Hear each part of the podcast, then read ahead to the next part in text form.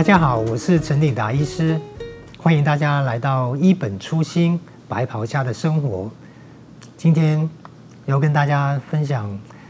一个年轻人，他叫做晨晨。晨晨离开了安宁病房，回家已经好几个月了。最近他的胃口不好，吃一点点就想吐，血压也偏低。曾经有时候他们自己量到血氧不到90%，于是护理师就安排了医师的访视。大概前一站我们在朴子，经过大概30分钟的车程，到达了嘉义的海边，晨晨的家。我到的时候护理师已经先到了，我就推开他的大门，有一个纱门，里面是车库，就摆了一张桌子，上面晾着一张用毛笔抄写的佛经。那我在经过另一扇的纱门要进去的时候，发现为什么这么多纱门呢？这个地方那妈妈就一边招呼我欢迎我进来，然后一边就解释了，原来晨晨最痛苦的事情是被蚊子欺负。为什么呢？原来他是患有肌肉萎缩症，他没有任何反抗的能力。他的鼻子紧紧地扣上一个正压的面罩呼吸器，后面就是有一台小小的24小时都陪着他的一台的呼吸器。我就跟他说：“今天晨晨气色不错哦，看起来他没有很喘。”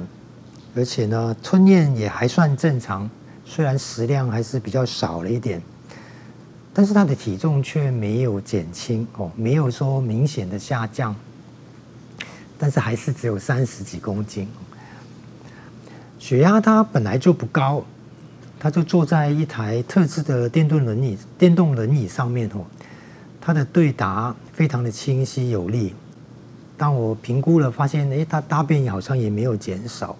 那身体一些检查也没有很严重的异常那我就松了一口气。原来的把我之前的一些担心排除掉了。妈妈连续问了好几个问题关于她的皮肤啊，她的营养品啊要怎么用啊，还有一些她头晕的一些问题。接着晨晨就在投诉妈妈就投诉晨晨，她不愿意喝一个中药的一个药汤原来这个药汤是一些慈济的师姐她介绍的，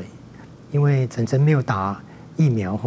她就怕说她这个在疫情当中，她怕她会感染到这个新冠肺炎，所以说就给她喝一些能够增加她抵抗力的一些中药汤当然晨晨他已经不是小孩子了，相对于现在的年轻人都喜欢喝手摇饮料这些的苦药，当然他能拖就拖可拒则拒了我就跟他讲，我知道你真的很辛苦啊，就是一方面就是用了呼吸器，一方面要喝这些的苦药，不过因为你没有打疫苗，这些都是妈妈跟阿姨的爱心，偶尔喝一包让妈妈安心好不好？其实妈妈长期24小时对你的照顾其实也是很辛苦的。这晨晨就露出一个很贴心的笑容，他真的是一个很讨喜的一个年轻人这些年妈妈看着他从走路常常跌倒，做复健，坐轮椅，后来用了呼吸器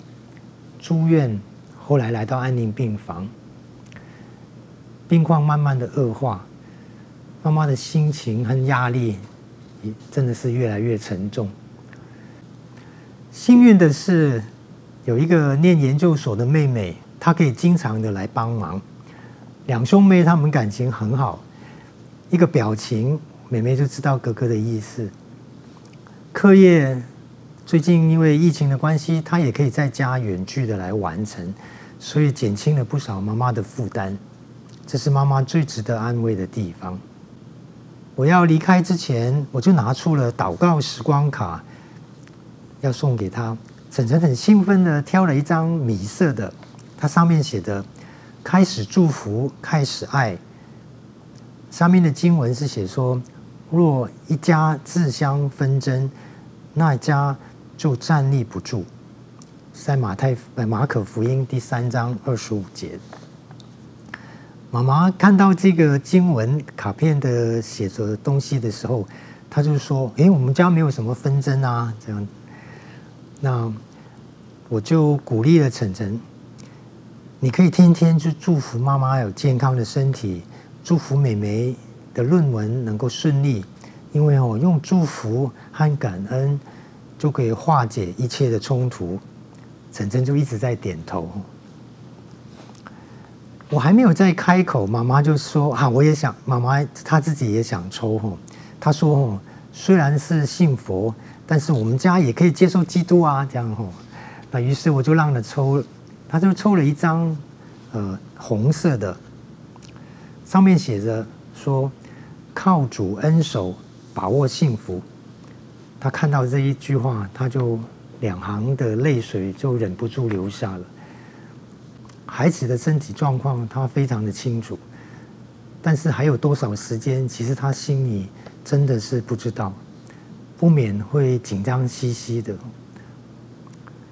于是我就鼓励他，倚靠上帝的恩典，把握每天相处的幸福。他也很认同。看完这个卡片后面的一个祷告文之后呢，他就说：“啊，太神奇了！上帝真的知道我最近忙到糊糊涂涂的，他知道我需要静下心来，好好的陪伴他们。”最后，晨晨也为妹妹抽了一张卡片，因为最近她的课业遇到一些状况，很需要鼓励和支持。这张卡片上面写着：“跟着天父同跑，忙碌也很甘甜。”我就鼓励晨晨，你可以常常为妹妹祷告啊，让她有喜乐的心去面对课业的挑战，有天父陪她同跑，一定可以完成目标的。于是我们就做了一个祝福的祷告，祷告之后，我不知不觉已经来探访她超过1个钟头了，大家脸上都被喜乐的泪水所充满。我最后跟妈妈说，晨晨比我上次来看他的时候状况更好哦，我们要继续加油。在回程的车上面，刚好放了一首诗歌，叫做《深不见底的爱》。这首诗歌的歌词这样说：“深不见底的爱，没有别处能找到。按你的形象照我，深深的认识我，我每一根头发天父你都细数过，恩典如繁星一样多。”天父真的谢谢你这样子的爱我们。谢谢大家今天的收听，欢迎每个礼拜2下午4点钟，一本初心白袍下的生活，我们下个礼拜见。